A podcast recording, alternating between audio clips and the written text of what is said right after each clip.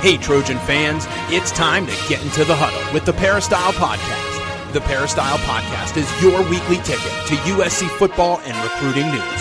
Don't forget, you can download the podcast 24 7 at our website, peristylepodcast.com. And now, here's the host of the Peristyle Podcast, USCFootball.com publisher, Ryan Abraham. Hello, Trojan fans. Welcome to the Peristyle Podcast. On a Monday, it's an exciting week of college football coming up in Pac 12 football. And of course, USC football. The Trojans finished a regular season at 5 0. Yeah, it's weird 2020, but they did, beating UCLA Bruins in dramatic fashion, as per usual with this Trojan football team. We got to talk about that, but there's also breaking news who USC's opponent's going to be. So we're going to talk about all of that with Coach Harvey Hyde here on the podcast. Follow him on Twitter at Coach Harvey Hyde or go to his website, harveyhyde.com. If you have questions for us, and you guys sent in a lot of them this week, you can email us, podcast at uscfootball.com. We also got some voicemails and text messages, a bunch of those. 424 254 9141 is the number. If you have the Apple Podcasting app on any of your devices, please subscribe to the Peristyle Podcast. Leave us a five star rating and any kind of review or comments, feedback, suggestions you have for the show. We love to hear from you. It does help grow the show when you put a five star rating up there for us. And if you have any questions there, we'll bump you up to the top of the list and ask them at the top of the show. But we got to get to some breaking news with the coach Harvey Hyde. Coach, first of all, how you doing today before we jump into all this? Well, I'm doing great, buddy. I tell you, uh, football season is uh, something special. I mean, you don't know who's playing who any day, and uh, a lot of close games, a lot of close games, a lot of excitement in college football and NFL football. So, you know, I hate to see it go away. It seems like we waited so long for it, and now all of a sudden it's going to leave us here shortly. It is, and it is happening quickly. It got through it fast. USC ended up playing five of the six scheduled games. And then we got the Pac 12 revised week seven schedule. I guess it's not revised because we didn't know what it was. And USC and Washington were slated to play in the Pac 12 championship game on Friday night in the Coliseum. As a backup plan, the Pac 12 was sending Oregon and Colorado, the number two teams from the North and South Division, to Los Angeles to play on Saturday in case one of those teams wasn't going to be able to play. The thought was that Washington, coming off uh, a missed uh, game against Oregon the previous week because of COVID concerns, wasn't going to be able to play. We got word today. This is, we're recording this on Monday, a little after 11 a.m. or right around 11 a.m. We found out that Washington was not going to have the minimum amount of players, uh, up 53 scholarship players on the roster. Also, one position group was hit particularly hard. Uh, U.S. the uh, Washington athletic director um, had come out and said that there was just too many positive cases. They tried to contain it, but more grew during the week. And they determined they would not be able to play the game. So you got that kind of boilerplate Pac-12 statement that comes out, and uh, you know, we got this a little bit, you know, about 11 o'clock in the morning on Monday, and Oregon is going to be the replacement. A lot of questions there, where you have the, the team that didn't win its division could potentially win a Pac-12 championship. There's been a lot of criticism about the Pac-12 putting their best team, USC, in a disadvantage, uh, at a disadvantage because they didn't know who their opponent was. They would have to prepare for two teams. USC had been preparing for Washington. Will now have to switch. Plus, USC's coming off a second short week in a row where the team that USC would play, either Washington or Oregon, now it's Oregon, would have two weeks off. Oregon is a healthy team, so they would have the full two weeks to prepare, where Washington wasn't going to be able to prepare as much. So Coach, I wanted to get your thoughts on this breaking news first. We're going to talk about the UCLA game, but uh, everything that's gone on with this now, you knowing USC is going to play Oregon. Well, first of all, uh, congratulations USC. I'll tell you what, they they got there in a thrilling way. You didn't uh, ever know how they were going to get there, but they found a way to win, and I think that's because the players played so hard and never gave up that they had that opportunity, and now they adjust and play an opponent that probably uh, is a bigger rival with them than any other team in the conference. I mean, UCLA is a big rival. Don't get me wrong when I'm saying that, but what I'm talking about in recruiting, as far as namesake, who's going to own the the rights to uh, the uh, Pac-12 and all of the above. So I agree. Uh, you really should have the two best teams playing. Hate to see a second place team uh, uh, get in to the championship game. Probably Colorado deserved it a little bit more, but they, you know, they got beat by Utah, so they sort of cooked their own goose there. But they would have been the team I would assume would have been playing USC. But uh, I think Oregon will be a tougher team to beat. Uh, but I, yet, I think USC's in a position. I'm interested to see just what the number will be on this game as far as once Las Vegas finds out this happened. And uh, I don't know if that will help Oregon or hurt Oregon as far as sitting out a week. I think you'll lose a little bit on a bye week. And uh, I, you know, you'll be healthy, but the timing and everything, you just can't, just can't uh, simulate a football game. And uh, UCLA's game was a real 60 minute football game, and that's something you have a, a high on right now with momentum and so on. So I think that should carry into the championship game for USC. Yeah, so it, I agree with you. I think Oregon, as far as like what's the best opponent for USC to play, if you're talking about competitive advantage and stuff, it would probably wouldn't be Oregon. You'd want to get a Washington team that's limping in with you know maybe guys that couldn't practice all week. But as far as like you want to make a statement, yes, Oregon's lost a couple of games. They haven't looked like the dominant team, but Oregon came to the Coliseum last last year and absolutely pummeled USC. It, Oregon's taken away a lot of the four and five star recruits that the Trojans have coveted over the last couple of years. That's their main recruiting rival in the Pac 12 right now. So getting the opportunity to take down Oregon and win the Pac 12, I think makes the most sense. There's some fans who are like, well, Oregon's going to beat USC and blah, blah. I'm not worried about what the result is. You want an opportunity. USC's had a really soft schedule this year, needed three, you know, come from behind wins, uh, last minute fourth quarter wins. I'm just telling you from uh, an outside point of view what would be best for USC to go out and do. If you were going to talk about being a championship team, a three and two Oregon team shouldn't be uh, you know, the most daunting task. But if you beat Oregon, it's going to help with recruiting. You took away Dante Williams from there.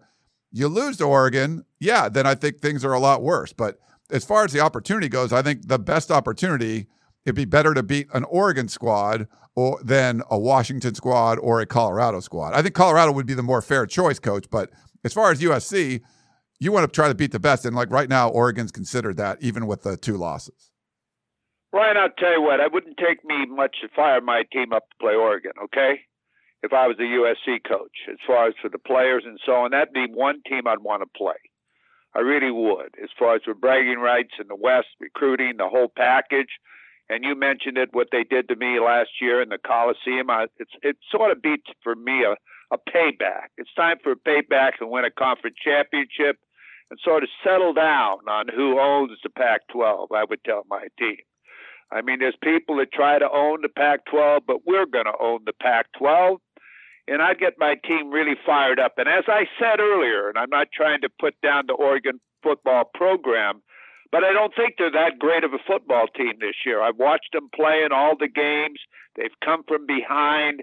They don't have this uh, the timing. I don't think they have the quarterbacking. They don't have the line play they've had in the past. So I think they're a beatable football team, and I think that USC has the capabilities if they put everything together properly and play a complete football game. I'm talking about a complete football game. I think they can beat up on Oregon.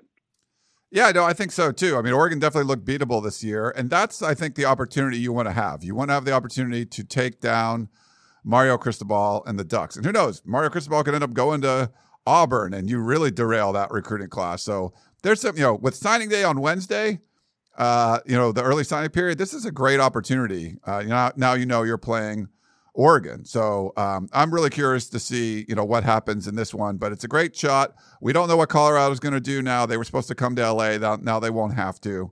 Um, so that's at least good news for Colorado. But what, you know, we already know that Cal and Arizona have canceled their game. They both had COVID issues. Arizona had, you know, they Arizona fires Kevin Sumlin. They don't want to play another game. So those teams are out. So will there be a, a, a, dance partner for Colorado that they've really kind of been screwed this year? But they had their opportunity. They had an opportunity to beat Utah and weren't able to do it. So um, we'll see if there's going to be an opponent uh, for them if somebody else drops out. We saw, you know, last minute dropout uh, last week. Uh, was it the Washington State uh, Cal game? That was crazy. So there could be something like that too, but they're going to need some time. Obviously, Colorado will need some time to uh, to schedule a game. But breaking news: Friday night, LA Coliseum, USC now playing Oregon, which I think is a good deal for the Trojans. Okay. You know, Ryan. Oh, go ahead. Right. I just want to throw this in. I would be a bit surprised to see Colorado pick up Cal. Now, I don't know just how their numbers are and so on. I just really believe they canceled that football game because Arizona players didn't want to play. What I mean, they got a new coach. What are they playing for? Uh, they didn't win a football game. They just didn't want to play. They all opt out. I just think that that. Now, I'm just guessing. I don't have any inf- inside information. But what would they play for? I mean, I would just opt out. They all have another year next year, and I wouldn't be a bit surprised if Cal, if they have enough players, would end up playing Colorado. Yeah, uh, potentially, but the, the, at least the statement that uh, the the Pac-12 released said that uh, Cal also was having COVID issues. So the second time, I think they had one player test positive, but then there was contact tracing, and they had already, uh, yeah, so they had already traveled. Um, so we'll see um, what ends up happening there. Uh, we are getting word. Um, there was a press conference while we started recording. Uh, Jimmy Lake said Washington had no offensive linemen available to play due to COVID 19 cases and contact tracing. Um, so that's the position group that got hurt, just like USC. Washington would have had no offensive linemen. That's unfortunate. It really is that some seasons get cut short. Young people don't have the opportunity to play, but that's the times and uh, you know you have to adjust or adapt, or die. That's what I always say. So fortunately, USC is healthy. Fortunately, now Oregon can play. Now we have a championship game, and I think it's a great matchup. Yeah, I don't, and I don't get like if if you knew the whole offensive line is out, what are you waiting for? Why did it take this long? You know, uh, I mean that's another disadvantage for USC. Um, that you know, if Washington knew this, you just say, hey, we can't even accept the bid. Like just move on, reschedule everything. That screws Colorado. That hurts USC. So I, I'm not sure what's going on here. It's just very strange. But USC will be playing Oregon, you know, barring any sort of other um, crazy things. It's 2020, so you can't bar anything. Uh, but let's move on to the game at hand, Coach. We got to break down. We got a lot of questions, but we're going to get your thoughts up the top. USC and UCLA. So if you're counting, USC has played five games, won all five in 2020. And and three of those games have now come back in the late, uh, you know, fourth quarter to uh, from behind take the lead and win the game. That was Arizona State, the miracle one with the onside kick and all that. Uh, the Arizona game, a little less dramatic, but still last minute. And then this one, very dramatic. Finally taking the lead midway through the fourth quarter after that Talanoa Hufanga interception that was almost a pick six. And UCLA uh, kicks the field goal with under a minute left and takes the lead. And then USC gets a big kickoff return, a bomb to uh, Tyler Vaughns, who makes one of the best catches you're going to see. And then Kedon Slovis decides to audible out of a run play from the eight yard line, throw a fade to Amon-Ra Brown, and the rest is history. So just another ho hum, crazy comeback win for the Trojan coach, for the Trojans coach. What did uh, I want to get your thoughts on all this? Well, first of all, a W is a W, okay? You might have a heart attack along the way. Well, if you're following the Trojans the entire season, you may have had more than one heart attack. Unbelievable, this team, the way they've been able to come back. It's really unbelievable. Uh, they've gotten some breaks. Uh, they're more or less a miracle type of team to, to assist them along the way, but you know that that's part of football.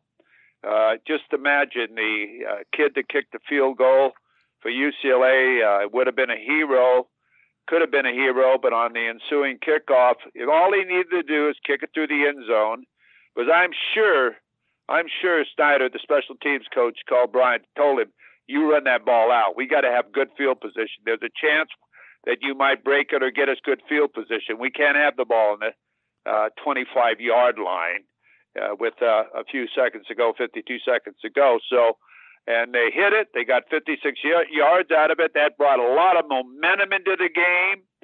And uh, they've done it before. They had confidence in it. And they went down. They had a couple of big plays to make. They made those big plays. And of course, that audible down there. as far as as you mentioned to St. John for the touchdown that could have gone either way, could have gone either way, but it went the right way because a field goal would have won the game, and uh, and you decided to uh, kick a field goal. So uh, you know that's the way it goes. 43-38. That's the final, and that's the way it'll be in the book. But they overcame being down. I What what was it? At one time, a 14 zip, and then 28-10, and 35-23, 38-26. But the final score is the score that counts, 43-38. I'm very disappointed in that the game really didn't have the attendance it could have, Ryan. In that setting, when you saw the Rose Bowl, the lights, can you imagine 85, 90,000 people in there shouting? Could they have had a better game to attend to watch? As far as if you were a USC fan, really, believe me, just a tremendous football game and what an entertaining football game. And again, you'd have to have a pretty good, strong heart if you were uh, if you are a USC fan. Yeah, get this, coach. Um, Chris Fetters tweeting out from our Washington site. Jimmy Lake also said the earliest they could practice is when they have consecutive rounds of testing with zero positive cases. Quote, our whole team is in isolation as we speak. The entire team is in isolation. What the heck? Why would they wait to announce this? Sorry, I didn't to jump back to this. This is kind of happening as we're talking. Your whole team is in isolation, and you you have to wait to to announce that you're not going to be able to play in the championship game. This makes no sense to me, Coach. Well, you know, I, I don't know. Maybe they were hoping something would happen, but whatever. They got plenty of time to get ready. Believe me, teams don't do too many things differently. It doesn't make that much difference. You just get ready to play. You get excited for playing uh, Oregon. I think the players are more excited for playing Oregon. At least the USC coaches and Williams will get the team fired up, and everybody else. I think it's going to be a great game. I'm more excited about this contest than I would have been the other contest. I'll be completely honest with you. What do you mean? Like what? As far as like this, you think? I, I like them playing Oregon. I think it'd be a better matchup yeah. as far as for the excitement of the game than playing Washington. Yeah. No, I I, I think it's better, but it this is just unfair to to USC. It's unfair oh, it's to Colorado. Hurt Ryan. Brian, Ryan, it's not going to hurt them. Come on. Well, it's unfair it's to Colorado. They don't have a game. Like if you knew the huh? whole team is in isolation, what the heck are you doing? You know. Well, uh, let it roll off you now. Don't don't right. get all nervous. I'm fired this, up. You know. Huh? I'm fired. All right. Huh? Well, we'll move on from that. What'd so you sorry. do? What'd you do? What did you do? Join their booster club?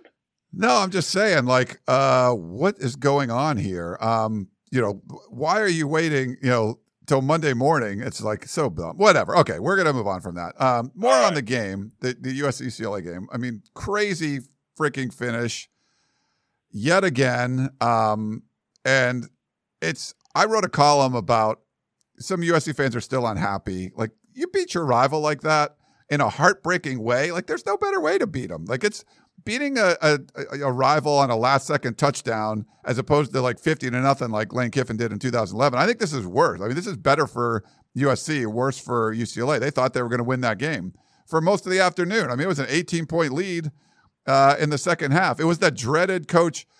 UCLA scores a touchdown at the end of half, at the end of the first half, and scores a touchdown right out of the gate in the beginning. So that's uh, you know the 18 point deficit for the Trojans to come back. They showed you know they showed some grit, and I you know I we're gonna get into questions and stuff later, but I had um, we had a text message I wanted you to address. Um, how can USC fans both say that quote Clay stinks and it's 100% the players winning despite him?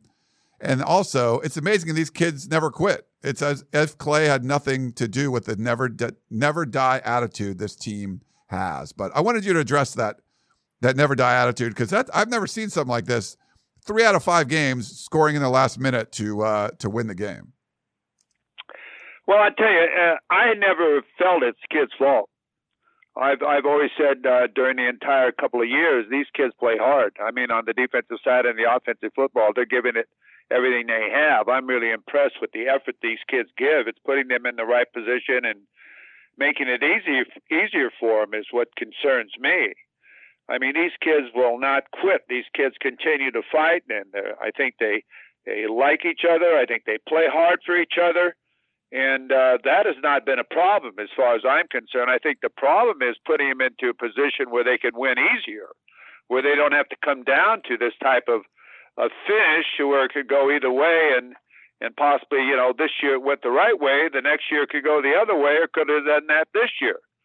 But I, I think it's, uh, you know, they, the things they need to do, they don't do till they wait too long to make it happen. Like I've been saying the entire year, you got to run the football and you've got to do certain things and put your positions, your players where they can be successful. Like you finally start to see Drake uh, Jackson come into the picture a little bit and make some plays and and uh, not drop uh, 50% of the time, but get after the quarterback and stop like he did that one fourth down play and uh, get in a position where he should be playing, not thinking about what he's going to do and dropping back in passes and and Malepeai running and punishing uh, as far as the defensive backs the way he ran the football. I wouldn't have wanted to tackle him. Count the yards after the first hit on he how far he went, and if you keep doing that and running him down, it just opens up the passing game and makes it easier as far as for the linemen as far as in pass blocking.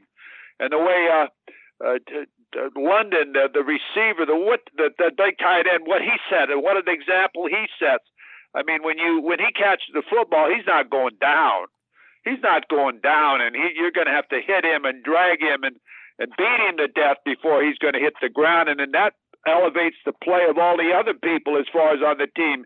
It's exciting to watch that type of effort, and the other receivers join in and make fantastic catches and so on. And and Ken and Kennan uh, gets excited about and confidence in his receivers. And it's just part of it all on the defensive side of the football. Do things that where you have a chance to win and and put guys in the you know like I said the right positions because they got players. There's no question. So it's not the players. It's uh, they play hard. It's just putting him. Look at Griffin, the punter. Three punts, 51 yards. Great average, great average. Penalties, minimum five penalties or three penalties, whatever it was. These are the type of things that you see the improvement on. As far as a football team, you've got to have these type of things, or you're not in a position to be able to win. And of course, UCLA helps think it up a little bit by going three times on fourth down and not making them, and also some penalties down there in the goal line towards the end of the game. But that's football. I mean, you got to be uh, at your best when you're playing in these type of games. Now, UCLA's kids played hard too. So it was a good football game, but again, it could be done, and they could have won that game a lot easier because they're running the football in a very simple running type of running attack where they could, you know, bring it another step farther, like like JT Daniels is doing at Georgia. Georgia's one of the best teams in the country right now, I think, with JT Daniels with great defense and running backs, the way they're running the ball. He's throwing the ball 15, 20 times a game, still getting two touchdowns he doesn't have to throw the ball 50 times a game. And they're playing great football. Well, SC can be that same type of football team. So, you know, this is me talking, and of course, is just my opinion. Yeah. All right. Well, it's uh it's it was crazy. Again, it was a crazy game. It was weird for me, coach, being in the stands for the first time or in the press box for the first time. I hadn't covered a game in person this year. This was the first one I was able to, and just having no crowd. It was just it's so bizarre. Um, and it's just hard. Like USC would make a big play and there was like no reaction anywhere. You're like looking around and I'm like starting to write a tweet out. I'm like, uh, that really happened, right? That I see that because something seems um, very strange about it. It was uh, it was a weird start to the game, I think, where the USC offense just looked out of sorts. And it, they needed that play from Drake London where he caught the pass from Kedon Slovis. You know, he's, he's facing his back is to the end zone. He just turns around and there's Bruins everywhere and he just runs through them all and scores a touchdown. It seemed like that sparked the offense. But I want to get your thoughts on the defense because um, I thought they did a pretty good job in the run, you know, stopping like Demetric Felton and, and guys like that. But the, Dorian Thompson Robinson really had a big game. I mean, he was 30 of 36 uh, for like what 360 something and uh, and four touchdowns, couple of picks. That great play by Isaiah Pola-Mao, uh, and then the the one that um, Hufanga stepped in front of. But you know, some of them were just throws to the flat that they made work. But in the in the first half, those those short passes went for bigger gains, and USC had a lot of trouble tackling. Uh, but it looks like in the second and, and tempo, I think really hurt USC from UCLA. But in the second half, UCLA sort of shot themselves in the foot trying to use tempo. They they screwed up a little bit more. It's like they executed it well in the first half, but not really in the second half. But what what did you see from this defense that seemed to get better as uh, the game goes on? Well, they adjusted to what UCLA was doing. UCLA was really confusing the USC defense early in the game with their flip and flops and the different things they were doing. They didn't even get in the right positions. Uh, on the one touchdown, the tackle went over, and they didn't even have anybody over there in the hole. The back just ran right there in through, then went for a touchdown. They weren't covering the backs in the flat. And uh, they were playing all the run very strongly, and uh, the play action pass worked for the UCLA Bruins. But they were confusing the defense an awful lot. They were having a lot of problems lining up. If you remember early in the game, they were flopping one side, and the defense would go to the other side, and they were pointing to each other, who has who. So they were confused early in the game. So Chip Kelly did a good job on that. Now, after they settled down and they figured out what they had to do, then it got a lot better as far as for USC's defense. But again, the quarterback in the first half, you know, Robinson hurt them running the football too. And an athletic quarterback is always uh, hurt USC in their defenses as far as the way they defense them. In the second half, it became a lot better. They were playing better and they were tackling better. On the defensive side, they didn't tackle well the first half at all. They were trying to block down people, like hurt people, rather than tackle people. And you got to wrap up and you got to tackle people. You got a good hit on the first hit, but it didn't knock them down, but you weren't wrapping up.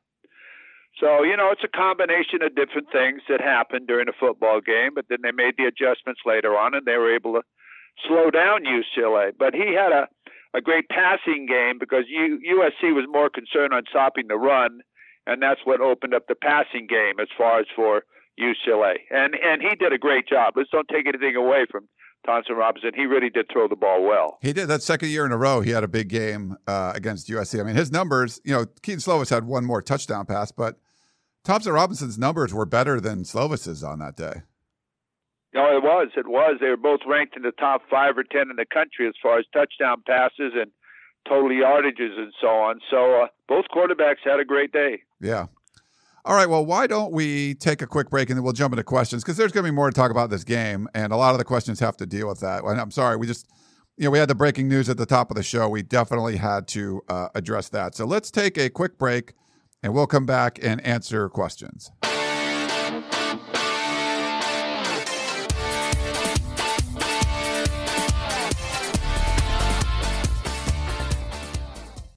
This episode is brought to you by Progressive Insurance. Whether you love true crime or comedy, celebrity interviews or news, you call the shots on what's in your podcast queue. And guess what? Now you can call them on your auto insurance too with the Name Your Price tool from Progressive. It works just the way it sounds you tell Progressive how much you want to pay for car insurance, and they'll show you coverage options that fit your budget. Get your quote today at progressive.com to join the over 28 million drivers who trust Progressive. Progressive Casualty Insurance Company and Affiliates. Price and coverage match limited by state law. eBay Motors is here for the ride. Remember when you first saw the potential? And then through some elbow grease, fresh installs, and a whole lot of love, you transformed 100,000 miles and a body full of rust into a drive that's all your own. Look to your left, look to your right. It's official. No one's got a ride like this. There's nothing else that sounds like, feels like, or looks like the set of wheels in your garage. With over 122 million parts, you can make sure your number one ride or die stays running smoothly. So there's no limit to how far you can take it. Brake kits, turbochargers, engines, exhaust kits, roof racks, LED headlights, bumpers, whatever your baby needs, eBay Motors has it. And with eBay Guaranteed Fit, it's guaranteed to fit your ride the first time, every time, or your money back. Plus, at these prices, well, you're burning rubber, not cash. Keep your ride or die alive at ebaymotors.com. Eligible items only. Exclusions apply. All right, we're back here on the Peristyle podcast. Why don't we go to our, our buddy, our pal, Curtis from Moreno Valley, and start it off the show? Uh, start off the question segment. Here you go. Curtis from Moreno Valley. Well, well, well. The undefeated 2020 cardiac kids have done it again. I almost turned the game off when we were down by 18. I would have missed one hell of a game. Curtis from Moreno Valley. Uh, Ryan, why don't you comment on that first? Because I couldn't really Uh, it was a little hot or something. I couldn't hear him that clearly. Oh, yeah, no problem. So Curtis, uh, I mean, he's basically like he almost turned the game off uh, when it was an 18 point deficit early in the uh, third quarter. But he's obviously he's happy, undefeated season. Um, you know, that's where you got. That's what you got going. Is that they? He's really happy that he didn't turn it off because you would have missed a heck of a game. It was a heck of a game, Curtis, and I think Curtis is our resident optimist, right? I think USC fans that are pessimists and don't uh, you know don't want Clay to be the head coach and all that kind of stuff. This is you know this is a great win. Like you have to take wins against your rival and just cherish them. Yeah, it doesn't mean boo. You know, oh, I don't like who the coach is. Blah blah. I can't. Just celebrate the win. This follow Curtis's lead on this one. This is a great win. Are you going to say a five and zero season in this pandemic is like the greatest thing in the world? No, but you you won all the games, and that's what you want to be able to do. Uh, the, you know, it's not, is it a real test? All, all, that stuff, forget it. You beat UCLA. Just be happy about it. So I, I'm with Curtis on this one, coach. Well, I am too. And uh, I am too because I'd love to be 5 and 0. I mean, uh, it's a great feeling. What is it? The first time they've been 5 and 0 since what, 15 years or something like that, yeah. Ryan? That's what someone said. Uh, so uh, it's a great feeling to be five and zero. Oh. Now they had some breaks along the way, obviously, as far as they didn't have to play Alabama or Notre Dame, but I'll take that. Uh, to be five and zero, oh, I think it's great, and maybe next year you'll have a different schedule. But this is a unique year, so take it the way it is. Be happy the way it is. I know that uh, a lot of people are, you know, saying, "Oh, we should have done better," "What if this and what if that." I mean, I'm one that does that too, but you know, take it as five and zero. Oh, be happy for the kids and get ready for the big championship game this Friday night. I, I'm really, re- I'm getting ready for that. And you know, there's a lot of ways we can be critical, and there's sometimes you hear me, but I'm going to try to stay more positive today because it's a positive moment when you win the Pac-12 South. And there are things that could be different as far as what you do offensively and defensively, and what Clay Helton contributes during the game. I could talk about all that and uniforms. I mean, I can get in all of that, but why don't we just stay away from that today and enjoy the win? Yeah, no, let's enjoy the win here. Why don't we go to a text message from Eric of Troy? I've noticed that on running plays, the running back is lined up shoulder to shoulder with the quarterback, and when handed the ball, must begin his carry from a standstill. I have not seen either of them get a running start and a chance to run downhill before hitting the line of scrimmage, or should I say, in our case, being hit by an opponent's defensive lineman. To me, it seems that any yards gained is due to the raw talent by the back and not a result of a sophisticated blocking scheme. Is this lack of running start because the quarterback is in the shotgun and there's no room behind him, or is it that USC thinks they're fooling the defense in this formation? Thanks for keeping us informed, Coach. Your buddy and one time guest co host, uh, Eric Hyde, aka Sir Eric of Troy. Oh yeah, I know Eric. Yeah. Well, listen, uh, my feeling is too. Uh, you know, I like the eye of the pistols type of formation where your back gets uses God-given ability and find the open area better when your shoulders are square with the line of scrimmage and you're not running laterally. Okay. I think you have a chance to find the seam and be able to hit the seam much better, especially in short yard situations. And uh, you know they run laterally, and uh, I, that's what a lot of people are doing now, and it's a lot of zone blocking and so on. USC doesn't really have a run series where the quarterback runs option out of it, or he runs bootleg out of it, or there's nothing that's completed. It's just one deal. It's just one deal. He either runs in the middle or he runs off tackle, and sometimes the back finds his own hole, hole and makes it happen.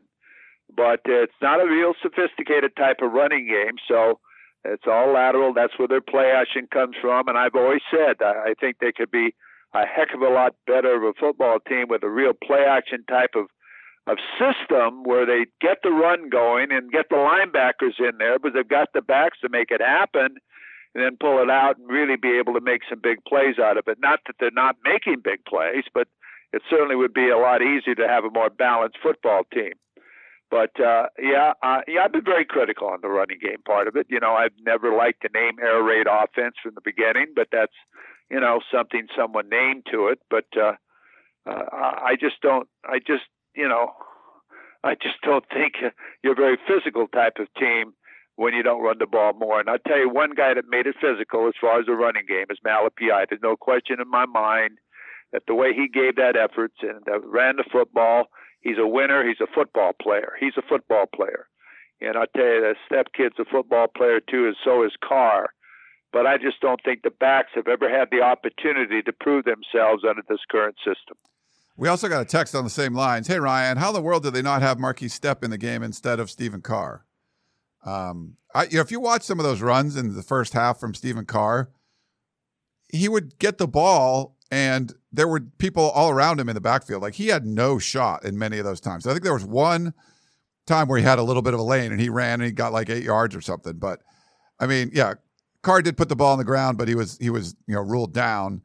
But he didn't have a prayer. I, it was always the point, coach, where I thought, you know, Johnny Nansen's over there coaching for UCLA. Maybe he knew what was coming or whatever. But it seemed like, you know, Carr like I, the the play before the Drake London touchdown. Um, Carr got the ball in the backfield and just got swamped. The next play, uh, Carr picked up the blitzer and Slovis got the ball to London and ran it down. But it seemed like whenever Carr was running the ball, they were all over it, like they knew it was coming. Well, you know, uh, you know, it it uh, really you don't you don't fear the run at USC. Running backs at USC are pass blockers. Okay, they're not a running back; they're a pass blocker. They run the ball occasionally, but they're basically a pass blocker. So uh, I look at them as a pass blocking type of running back, and I'm going to tell you something. They do a damn good job at it too. I watch them. They stick their face in there and they pick up the blitzes and stunts really well. They don't get run over very often, and they come across the formation to the backside and pick up linebackers or people that are coming. So I think they do a good job. But to give them a name running back, uh, they very seldom, uh, you know, are a big part of the offense. The passing game is a big part of the offense, and you know you've got to be able to spread the ball and stretch the field. And USC does not stretch the field on the running game. What do they run? Up the middle, so they jam that or off tackle. They have no threat outside. Their only outside threat, as far as the running game, is when they throw the screen out there, the quick screen. Uh, nobody attacks the corners. Nobody. There's no pitches. There's no other type of outside uh, uh, defense that the defense has to worry about. Outside stretching as far as you know any type. Did you see one counter in the game of any type or reverse or anything? It's it just isn't there. So it's not hard to stop that running game, and and uh, it's very simple because you only have one running back. You've got 12 when they got 11. It was Kedon's not going to carry the ball ever. Never going to carry the ball. Yeah. He never has. So why play him as a back? Why why even think about it? He's going to slide and not go far anyway. You'll run him down. So that's where I look at it. Um, with, let's go to this is kind of a long one from Trojan Rick. Uh, he says, "Please finally admit." So he says to me, "Please finally admit what Coach Hyde and many others have shouted from the mountaintop since day one. We will always be a middle class team nationally as long as we run an offense that under talented teams run." Which team looked like they practiced running the ball on Saturday? No team who has been of any substance in the last 10 years has run an offense that clearly does not spend any time practicing or executing run plays, has won anything. And if you or any SC coach attempts to say that they focus on the run in practice, I swear they should be fired on the spot. Because it, if it looks like it has this entire year, they obviously do not know what they are doing. Here's hoping that Arizona hires Graham Harrell away and the SC administration grows the the uh, the gonads to act like a big boy program and fire the Division two coach we have. Coach Meyer really put things in perspective about top tier teams not settling on Fox game day. Kid, uh, kids are no longer interested in the Rose Bowl like we are. They want to go to a team that will give them maximum exposure, challenge for national championships, and prepare them for the pros. Fire Clay Helton already, damn it. Fight the hell on, Trojan Rick from the depths. Woo! Fiery uh, text from Trojan Rick, coach. Well, Trojan Rick, um, you obviously know football because you know you've heard me talk about it. You've got to be a physical, balanced football team that does both. And just take a look at the the unanimous. You know, take a take a look at Notre Dame. Take a look at at uh, Clemson. Take a look at anybody. Alabama. Take a look at Ohio State the teams that you want to be like. They all have a balanced attack and they all run the football and and they're very physical type of guys and uh, they take pride in it. In fact, their quarterbacks are very physical too and run the football. You don't want to see your quarterback running the football, but they're not afraid of doing that. I'm going to show you that right now. And I'm not saying that uh, USC is afraid of him, but they just don't have it in their offense. You could utilize him some. on some type of option or some type of uh, read or bootleg or something, just something to stretch the field a little bit. But there's no interest in that, and when uh, Graham Harrell is asked about it, he always has some type of answer that uh, is sort of uh, arrogant. I would say we don't do that, we don't do this, or I'm not going to do that, and that's not what we do here.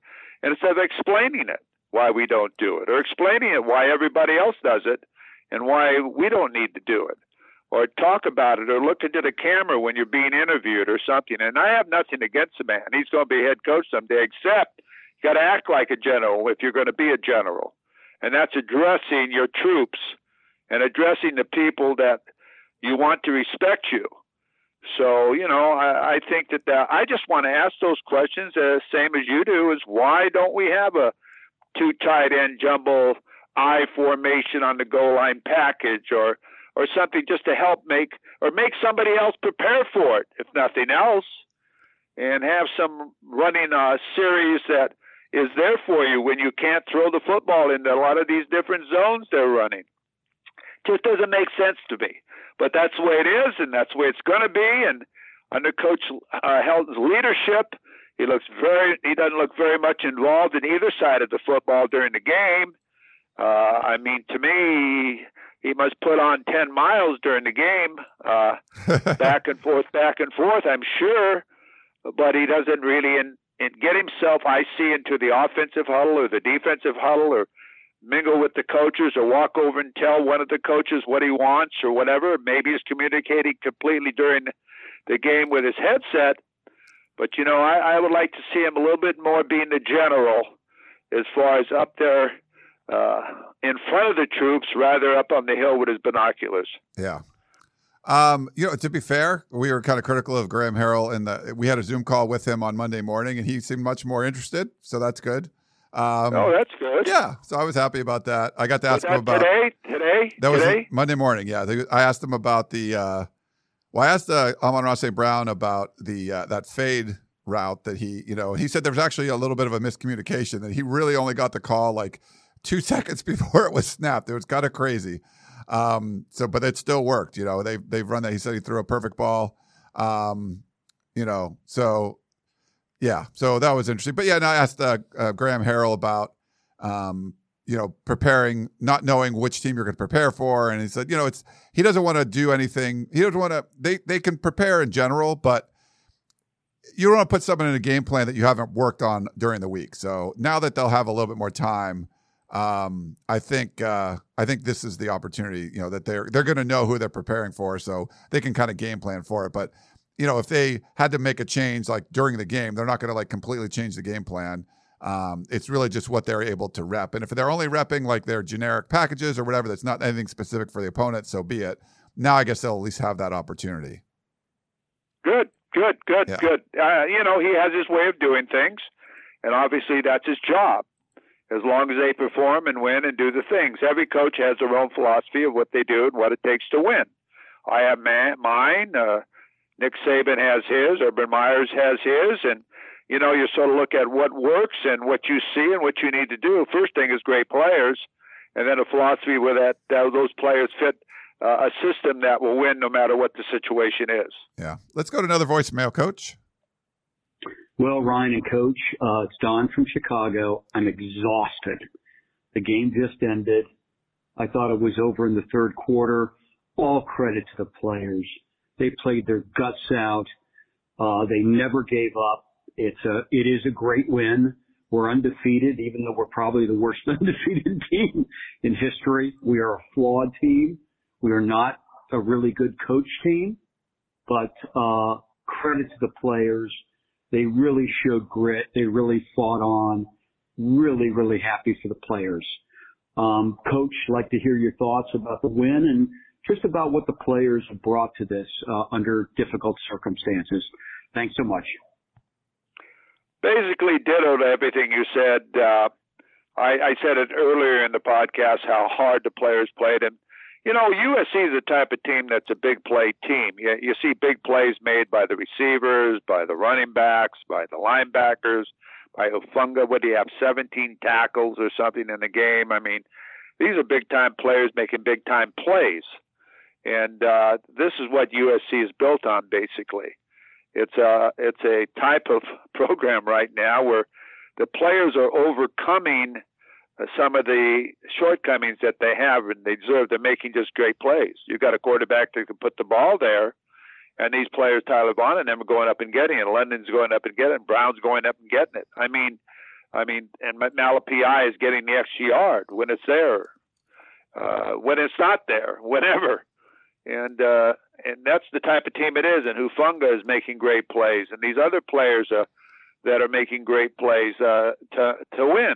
Uh, it's not a, it's a different type of team. It's a team that uh, if you put all those great players on a system that was really fitting them and giving them all an opportunity with rhythm and so on, uh, you know, it would be great. But right now, it's a team that has great players making great big time plays. And that's what's won this for this, or put them in this position to be five and zero, oh. both offensively and defensively. There's no question in my mind. Yeah, no, it's definitely been um, it's been players making plays. We got uh, Jeff Wu wrote in. Uh, I was watching the UCLA game with my brother-in-law, who is a coach, and on that last drive, where it's first and goal on the eight, I was yelling at them to throw the ball. My bro said, "Just run it, and you'll still have time." The smart thing was to run it but I know this team, and if Kedon doesn't audible, that play results in a three yard loss. That puts us back to a 28 yard field goal. Let's say we run another play and lose another three yards. That's a 31 yard field goal. Somewhere in between those plays, I wouldn't be surprised if we could call for a holding or get sacked. We spent all season going backwards on offense. Look at the first quarter. We were first and 10 at the Bruin 12. And a couple plays later, it's like 30, third and 35. Then we're looking at a 40 yard field goal. Chip knew exactly what we lined up to do. And once again, our players bail out our coaching decisions. If we let the coaches dictate that last series, I don't know if we win. Uh, that's from Jeff. Well, yeah, you beat the odds. You beat all the odds. Uh, if you want to take an odd show, you beat the odds. Uh, most coaching situations, you'd be down there, and you if you can't make a 20-yard field goal to win a championship, then you're not very good because more bad things can happen when you're putting the ball up in the air or getting sacked or whatever you're doing. If you have a running game, you know, you're going to run the ball in, the clock's going to run down farther, and, you know, uh, you're going to win the football game. And uh, they didn't do that, and uh, and that's one thing I'm critical about as far as being able to get at least get to the line of scrimmage, okay? And uh, and uh, they went for it all, and they got it. And uh, you you know they were they were lucky and good. You put it that way, lucky and good. If now if that ball, if they would have intercepted that football or something happened, can you imagine what the headlines would have been? Foregone the field goal, automatic win, and you did, but they didn't. So uh, it's it's you know it's a lot of ifs and buts, and in this situation, they were they were able to overcome it by big plays. Big players make big plays, but common sense wise, that's not the thing to do. yeah, they but they made the big plays and they made it work, and that's just kind of been the mo this year. Uh, let it fly. It's 2020. There's all kinds of weird stuff. No, no one's eligibility even counts. So take some chances. They did, and they end up winning the game. We got an email from Don uh, on number 21. He says, Great to see the Trojans pull out a great win. Proud of the team gutting this win out. Great to see how happy the players were. It meant a lot to them. The receivers made some clutch and difficult catches. Tyler Vaughns looked like the Tyler Vaughns from two years ago. I have one request. Can you play a clip of number 21 tackling someone, not a push out of bounds, not pushing someone from behind and adding five more yards, not coming in late to help Hufanga, but an actual tackle? I know Isaiah Pola-Mao is highly regarded, but can he tackle? That's from Don. Don, did you see that interception he made? And I think he's made plenty of tackles, but I I, I don't have this is a audio podcast. I don't think we have any clips of him making a tackle, but um, I don't know. Any thoughts on Isaiah Pola-Mao, coach? Is, was he having an issue tackling that you've seen? Well, I haven't been able to notice it. Uh, he's he plays hard like Hufanga, and you know when you play hard, sometimes uh, you know you do things you shouldn't. Hufanga's in the middle of a few things sometimes too because he's such a competitive type of guy. And uh, just to watch that interception where he tipped the ball and caught it himself, that that takes a pretty good athlete to do that. If you remember a year ago at Arizona State, one of the I forget what player did that, and they won the game up there. uh, it takes a lot of coordination, and and that's another big time player makes big time play. you look at that type of stuff, and that's exactly what happens. And uh, you you get the play that helps you win the football game. So, uh, you know, I, I'm not going to say he doesn't know how to tackle because I haven't been able to break it down or watch that. Uh, and uh, I, you know, there are some things that I wish USC's players don't go. We've been pray, do, and they're big time players, but uh, I don't really go along with all the celebration and the and the jazz talking and cheap talking that goes on a lot that causes a lot of these you know these things that happen on the field. I didn't really happy about the way the team ran across the field at UCLA uh, after the game. I'm just being honest with you. If it was my team, I'd tell my team in the locker room how you embarrassed me after a great win today. I mean, to go across or whatever, and I'm not going to mention some of the things that were said or done, but you don't need that. You walk across and you say, "Hey, great game, man! You guys played your played really hard. I mean, it really played well, and and the other team says congratulations. You don't end up in what Clay Helton running around trying to catch somebody and slips and falls, and I mean it's embarrassing to a program. I mean, you know, you've got to talk to your team about that before the end of the game. You've got to talk to them about, okay, guys, let's be gentlemen, no messing around. Just like when you take a team picture. I used to sit there and preach to my team when we took a, uh, a team picture. And I'd, I'd turn around, I'd tell them, hey, sit there and do exactly what you're supposed to do, and don't give any of your signs or anything else, buddy. I'm going to tell you that right now. We'll cut you out of the picture. And I think that's the same thing after a football game that you show the class of the type of football team you are, and you walk across and do that. I thought that was embarrassing after a great football game. That's just my opinion. Everybody can have their own opinion, but I'd have talked to my team about that in the locker room. I really would have. And I'm surprised nobody even said anything hardly. There was some talk about it, and there was actually, if you saw, there were some uh, social media videos from the locker room that people were posting, and Don had a take on that too. He said after watching the locker room videos after the UCLA victory, their excitement, uh, the Gipper speech, and the joy of victory, I expect them to play their very best game next week. Looks like the team has bonded well and looking forward to the next game. Um, they were really excited uh, after that game, coach, and you know got a little feisty on the field, like you said. You'd rather see that than be separated and not uh, have that kind of going on. There were some hand gestures made and things like that, like you had mentioned. But I don't know with you know a game, you know you got to play the championship game in six days. Um, were you a fan? Of, I mean, you it's a huge win. You let them celebrate like that. You got a problem. Don's pretty excited about it. That they were, you know, seemed like they're fired up to play. What do you think about it? Oh no, I'm not talking about the locker room. I think that's great in the locker room. I I, I think that all the celebrating in the locker room is where it's supposed to be. Your family. We used to pray in the locker room. We used to, in fact, I wouldn't let anybody in the locker room but the team uh, the first five minutes after the game. Was if they needed something said to them by me, nobody needed to hear it. Uh, and when we, uh, I like to talk to my team after the game, good, bad, whatever. Then the people can come in. But I, I thought that was tremendous as far as the way they celebrated. It was a big victory. It was a big game. It was something to be celebrated about. But what I was talking about on national TV, I mean, what happened after the game, immediately following the game on the field. I, yeah. I don't like that type of stuff. That's what I'm talking about. Gotcha. Okay. Uh, but yeah, no, I've, Don, I think it was great that they were as excited as they were. Um, you want to be able to carry that over into the championship game because, you know, even going to the championship game, losing to UCLA, it's going to put a damper on things. Beating UCLA and then losing in the championship game to the second place team in the North, that certainly would put a damper on things. So I think it puts a little more extra pressure on USC. Like you do not want to lose to Oregon again, especially when, you know, it's going to be this weird asterisk championship where the second place team wins the title game. Like, yeah. So I think you just got to go out and and win this one, just like UCLA. If it's a blowout win or a one point win doesn't matter. You just got to win the game. And if it's crazy comeback, crazy comeback. If it's just a whatever it is, just win the game somehow, and then USC fans should be happy about it. Just to move on, you know. No, you're exactly right, and I think, uh, I, like I said earlier, it would be hard for me to get this team ready to play. Okay. Yeah. We'd be ready for Oregon. Okay. A lot of ways we'd be ready for Oregon. So uh, I think it's great they're playing Oregon. I like the matchup. I think everybody else will like the matchup. I think it'll be a nice television audience with Oregon. They've got a nice reputation, and so I think it'd be a great game. Yeah. I expect the Trojans to win. Let me just tell you that. I'm not putting pressure on them, but I expect them to win. If that's putting pressure on them, okay. But uh, hey, that's what we're supposed to be here at USC. We're supposed to win. We got one last question for Coach Maven Star. He's the title is seriously. So we go for two with about half the game left to be played. Then kick the extra point after our last score to ensure a five point lead.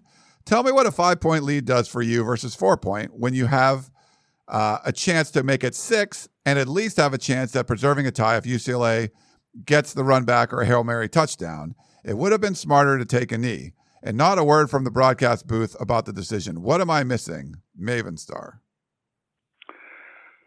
Well, I don't know what what you're missing. For a period of time there, they were cheerleaders as far as for some coaching uh, staff member.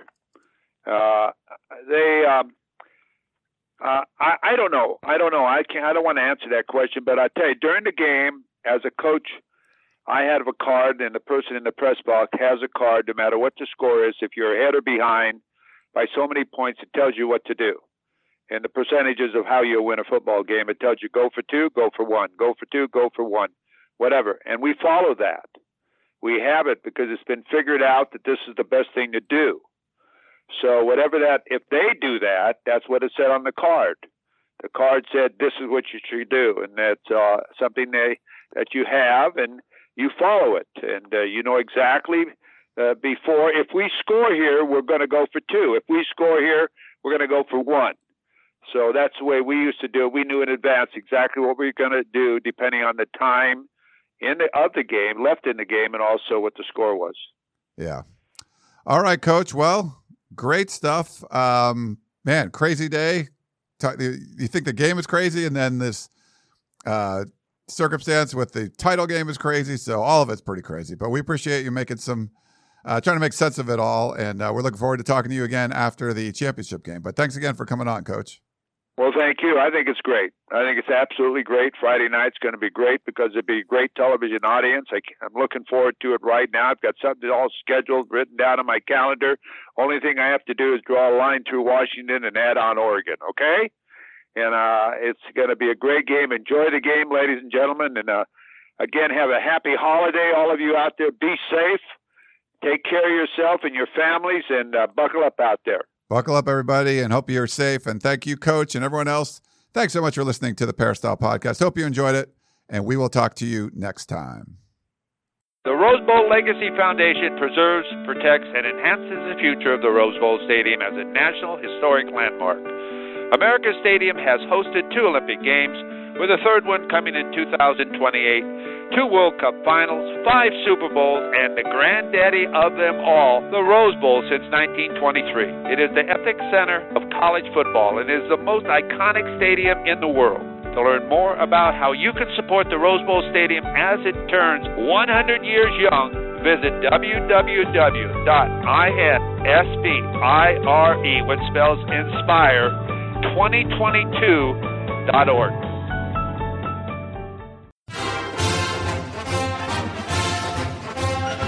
You've been listening to the Peristyle Podcast presented by USCFootball.com. Be sure to tune in next week for the latest news on Trojan football and recruiting. And don't forget, you can automatically download the podcast directly to your smartphone or tablet for free. Just click the iTunes link on peristylepodcast.com or search for Peristyle Podcast at the iTunes Music Store.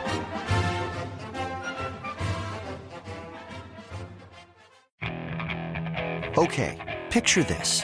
It's Friday afternoon when a thought hits you.